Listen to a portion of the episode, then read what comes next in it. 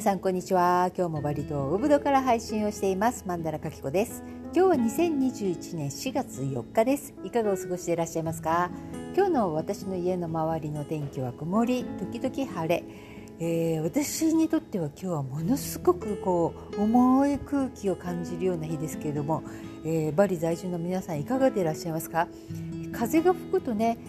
まあまあいい感じなんですけどもその風もとてもこう生ぬるいような感じで、え、今日は12時前ぐらいに一度なんか氷のような雨が降ったんですね。うんたかがね5分ぐらいだったんですけども突然、えー、黒い雲がやってきたかと思ったらもう降っていたというでその時にちょうどうちの主人は、えー、今日は梨ブンクス、えー、外で梨アップル買ってこようということになって、えー、バイクで出た瞬間だったんですけれども、え主人曰くこの私が住む村のところは、えまだ雨が降っていたんだけれども、えまあ、34分走って大通りに出たプリアタンの方になったらもう全然降っても何にもなかったよっていうふうに言ってました。まあ、ウブドっていうのはとてもね、まあ、ウブドエリアですけれどもこのウブド周辺の村々のことですが、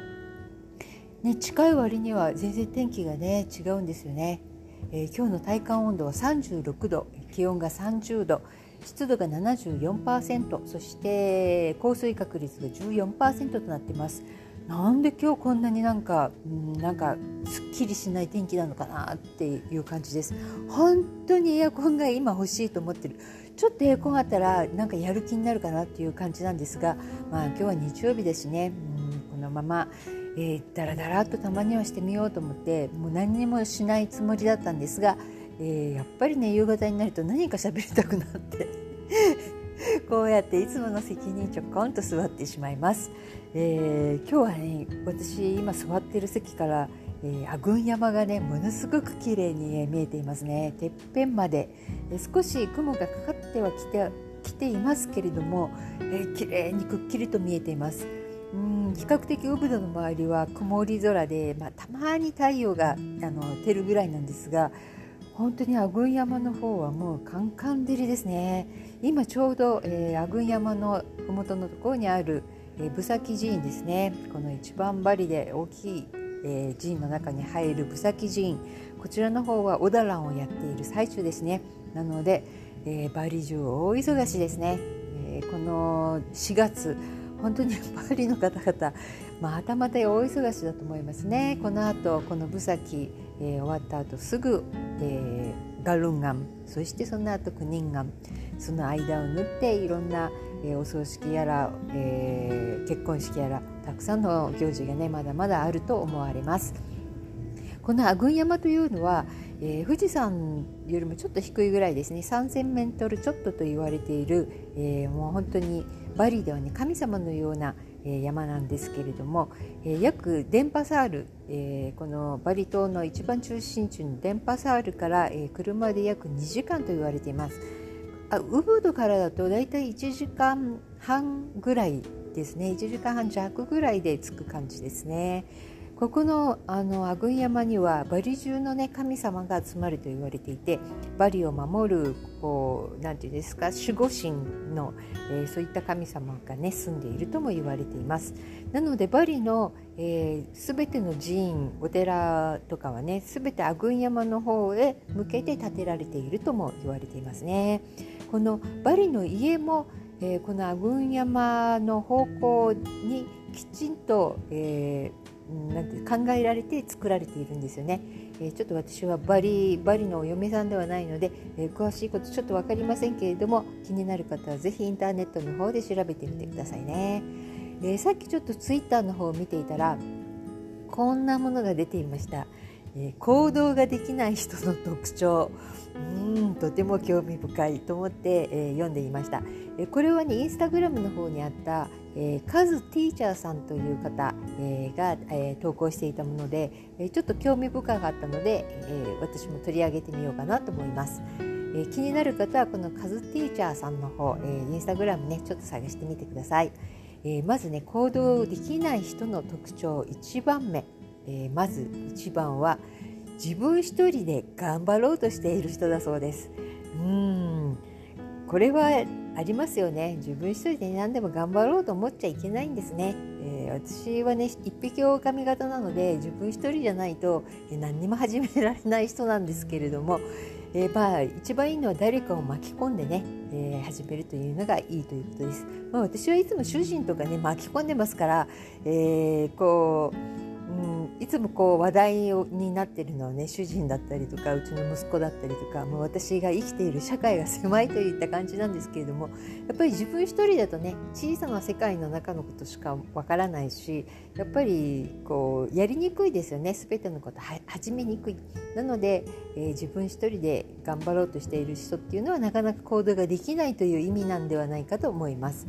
えー、そして2番目、えー、目標が高すぎ。うんこれはありますよね。ハードル高すぎっていうことはね。でその横に書いてあったのが自分への期待感が強く、えー、今の自分の立ち位置が立ち位置からこう遠すぎる目標を立ててしまう、まあ、簡単に言ったら、えー、ハードルが高すぎるものを目標としているということでしょうねきっとね、えー、そして3番目、えー、余計なことをやっている。これもう絶対私ぴったりきましたけれどもその、えー、コメントとしてね横に楽しくて楽しすぎてねこう漫画を読んでしまったりとか YouTube をあのついつい見てしまったりとか使うべき時間を他の行動に使ってしまっているということらしいです。はい、そして4番目。慎重に完璧にやりたいと思っている。この感情はね全てを邪魔しますと書いてありました。はい、そして5番目、えー、メリットデメリットを分かっていない、えー、行動した後どういうことが自分にとっていいことなのかそれとも、えー、リスクとなるのかっていうことをはっきりとイメージさせてないっていうことらしいですね、えー、そして6番目。やり方がわからない、えー、これで終わってしまう人。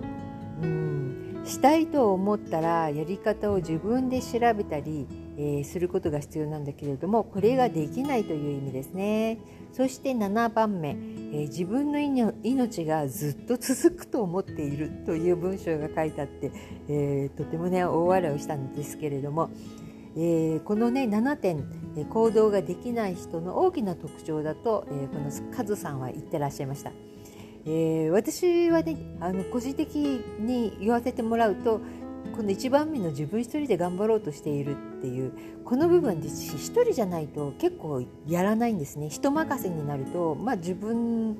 が100%の力を絶対発揮しないタイプの人間だなと思うんです。しかも一匹狼なので、えー、自分といつも向き合って何かをするのが好きなタイプ。なのでこれ私の場合は当てはまらないんですけれども、えー、普通の人の場合ってきっとこうなんでしょうね。そなので誰かを巻き込んで、えー、自分一人ではなくて誰かと一緒に、えー、やり始めると行動しやすいという意味なんではないでしょうか。えー、2番目ですね、え目標が高すぎ、え自分への期待感がね強くて今の自分の立ち位置から遠すぎる、えハードルの高い目標を立ててしまうということですね。まあ、これはありますよね、えー、目標というのはやっぱりあんまり高くするとはっきり言って挫折するのも早いのかもしれないですね。私はもうハードルというか目標というのはもうすごい一番ローレベルのところにいつも立ててるような気がします。例えばこのポッドキャストにしても、うん、とりあえずやってみて、うん、ダメだったらやめちゃおうかなっていう気持ちがいつも5%ぐらいは自分の中に余裕として残しておくという絶対にやんなきゃいけないとかなんかそういうふうに、えー、思わない余裕をねこの体の一部にいつも置いているような気がしますね。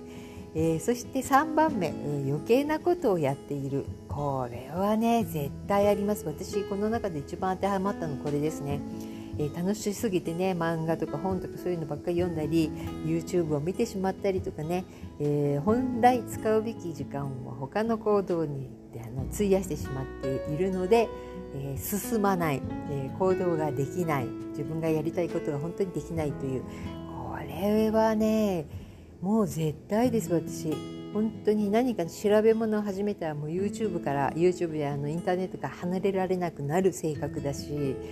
うん、本とかでもね読み始め読み始めなければずっと読まなくても済むのに読み始めてしまうと本当になんかこの止まらないっていうその中に入り込んでしまう。しかもそのあの主役にまでなってしまうような気分に、ね、なっちゃったりとか入り込みやすい性格。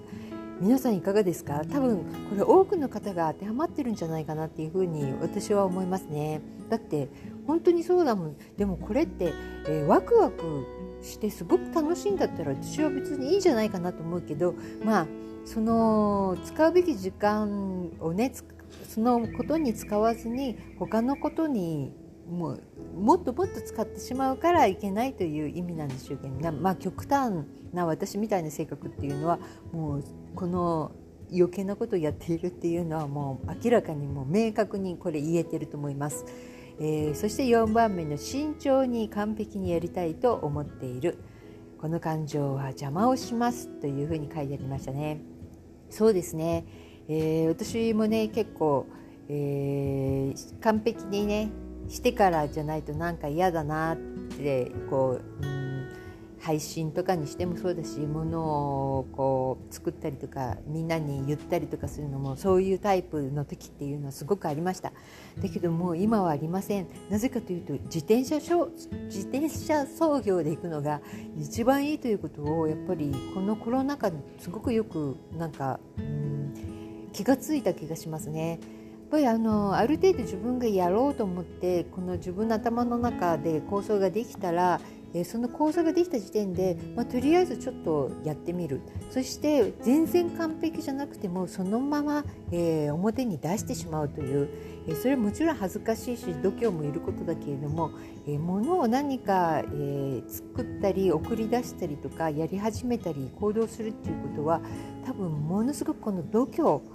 えー、度胸がいることなので絶対に完璧を求めてから出してはいけないんですねそしたらずっと一生もしかしたら、えー、日の目を見ないえものだったり、えことだったりとかすると思うんですね。なので本当にこのコロナになって私はこの1年間で学んだことっていうのはやりながら勉強しようって、え走りながら学んでいこうっていうことをとてもあの強く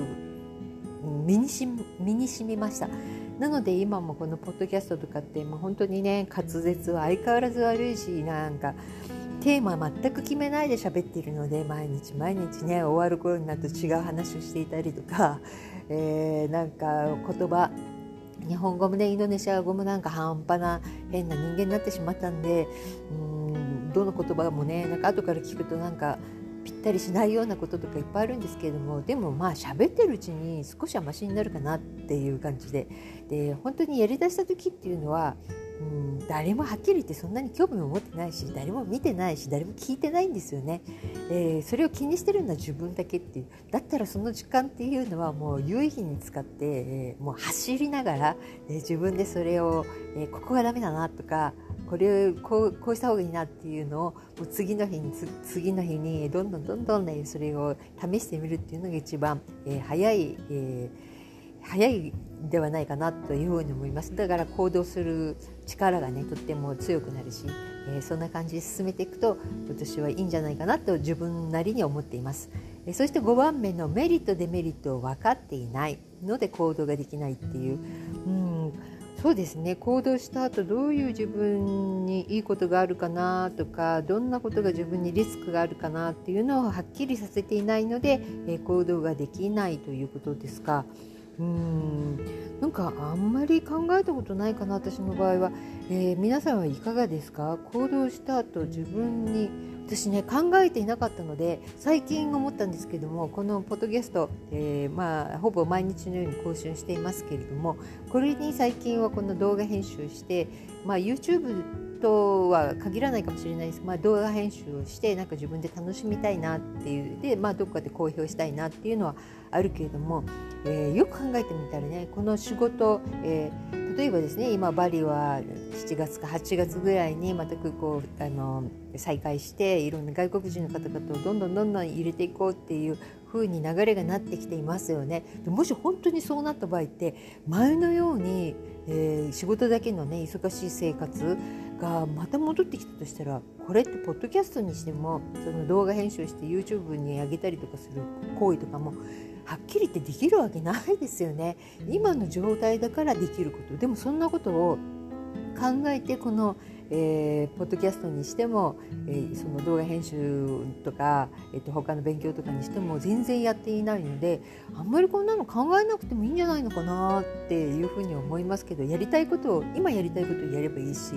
で後になってどれが自分にとってとっても重要なのかっていうのは自分でやっぱり決めることだからこんなの考えて余計行動できないんじゃないかなって 私の場合は思いますが皆さんいかがいかが思われますか、えー、そんな感じで6番目はやり方がわからないで終わってしまう人、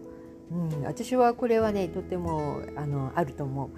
やり方が分かんないんだったらまず最初にね本当にあの自分でそれってどういうふうにやればいいんだろうっていうことを考えることで調べることもう調べる手段なんてありとあらゆる方法今ありますよね。例えば昔私20年前にここに来た時に、えー、インターネットしかもうやる方法がない。でもインターネットがまだほとんどなかった。しかもスマートフォンもなかったしで携帯電話って言ってももうものすごいあの車の電話みたいに分厚いね重いやつ、えー、約ね8万円ぐらいしたんですねジャカルタで買ったんですが、えー、そんなね世の中、えー、世代だった時代だった時にうんやっぱり、えー、ホームページウェブサイトをね自分のやつを作ってやっぱ配信をしていかないと何も変わらないんじゃないかってお金がないから実店舗も持てないしえー、もうそれしか方法がないと思って、えー、唯一ね日本に置いてあった IBM のコンピューターをここに持ってきてまあ接続するのだってできません。接続ができる人がいない。インターネットに接続が分かる人がいない。そしてもう通信代金がもうえらい高いことっていうもう悪循環。そして私はウェブサイトなんか作ったことがなかった。そして今のように全くねこうフリーとか、まあ、安いあの月間あの月払いでねえー、フリーで簡単にもうであのなんて貼り付けするだけでできる、えー、コンピュあのなんていうんですか、えー、ウェブサイト自分のホームページ、えー、を作ることなんて全くできない時代だったので本当に HTML で自分で作ったのを覚えています。本当に大変でしたね。もうそんな時代だったけれどもやっぱりやり方がわからないのって誰も教えてくれる人いないしもう自分、ね、とにかくもう全く1ページが動くのに、えー、約ね3分ぐらいかかるようなインターネット、えー、初期の時代をくぐり抜けてきたので結構私は何でもね自分で調べるっていうことをまず最初にやりますね。だって聞く人いないもん。友達あんまりいないしっていう感じですけれども。まあ私基本的には自分で商売をするにしても、えー、何か物を作るにしても何かを始めるにしたいするにしても、えー、誰かに聞く前に、えー、そのことについて大まかにでもねこう自分で調べるっていうのはもう当たり前のことではないかなっていうふうに思います。えー、そして7番目自分の命がずっと続くと思っているというこれはね本当そうですよね。うんあのちょっと前に私何かで読んだんですけれども今っていう今日がね一番これからの人生の中で一番、えー、若い時だからやっぱり始めるっていうのは今しかないよねっていうような、えー、話をね本で読んだんで、えー、本当にそう思います。えこのえー、カズさんカズティーチャーさんも書いてありましたけれども年を重ねるごとに、えー、力は耐えていくと。なので、えー、少ない労力でねいろんなことができる今今を選んで何かを始めるっていうのが一番いいですよっていうようなことを書いてありました。本当に今日が一番若いですからねえどんどんどんどん年を取っていくわけですからえそう思ったらやっぱりえ今いろんなことを始めるっていうことが大切なんじゃないかなと思います私、えー、マンダラが結構全然当てにならないですけれども情報だってね、えー、きちっとした情報が分からないですかいつも言ってるように私の情報を聞いて気になったらご自身で、えー、さらに調べてくださいねっていう、えー、そういったことですけれども、えー、自転車操業が一番です。もうこれが、えー、全て私は絵に関しても独学ですし全く習ったこともなくてマンダラを描く前はスヌーピーしか描けなかった女ですけれども、えー、いつの間にかねやっぱり自分で、えー、いろんなものを見たりとかいろんなことを学んで、えー、マンダラというものを自分のスタイルをこうえー、描いてきてそして、えー、このお香屋もそうですしそして、えー、このポッドキャストとかもそうですし誰かから教わったわけでもないし、え誰かがいいと言っていたことでもないからはっきり言ってお金になること一つも私はしてないんだなと思うんですがそれでもやっぱり楽しい毎日。なんだなって思うと幸せだなっていうふうに思います。それはなぜかというとやっぱり自分が選んだことそして自分が、うん、なんか楽しいなっていうしゅあの夢中になれることを選んでいるからなんではないかなっていうふうに思います。なので、えー、行動ができない人の特徴7個ありましたけれども、えー、これをね自分なりに考えてみると、えー、どういうふうにすれば自分が即行動できるのかっていうのが分かってきますよね、えそんなわけで、え今日は少しお勉強いたしました。えー、また明日明後日しあさってお会いいたしましょう。それではまた。さようなら。またねバイバイ。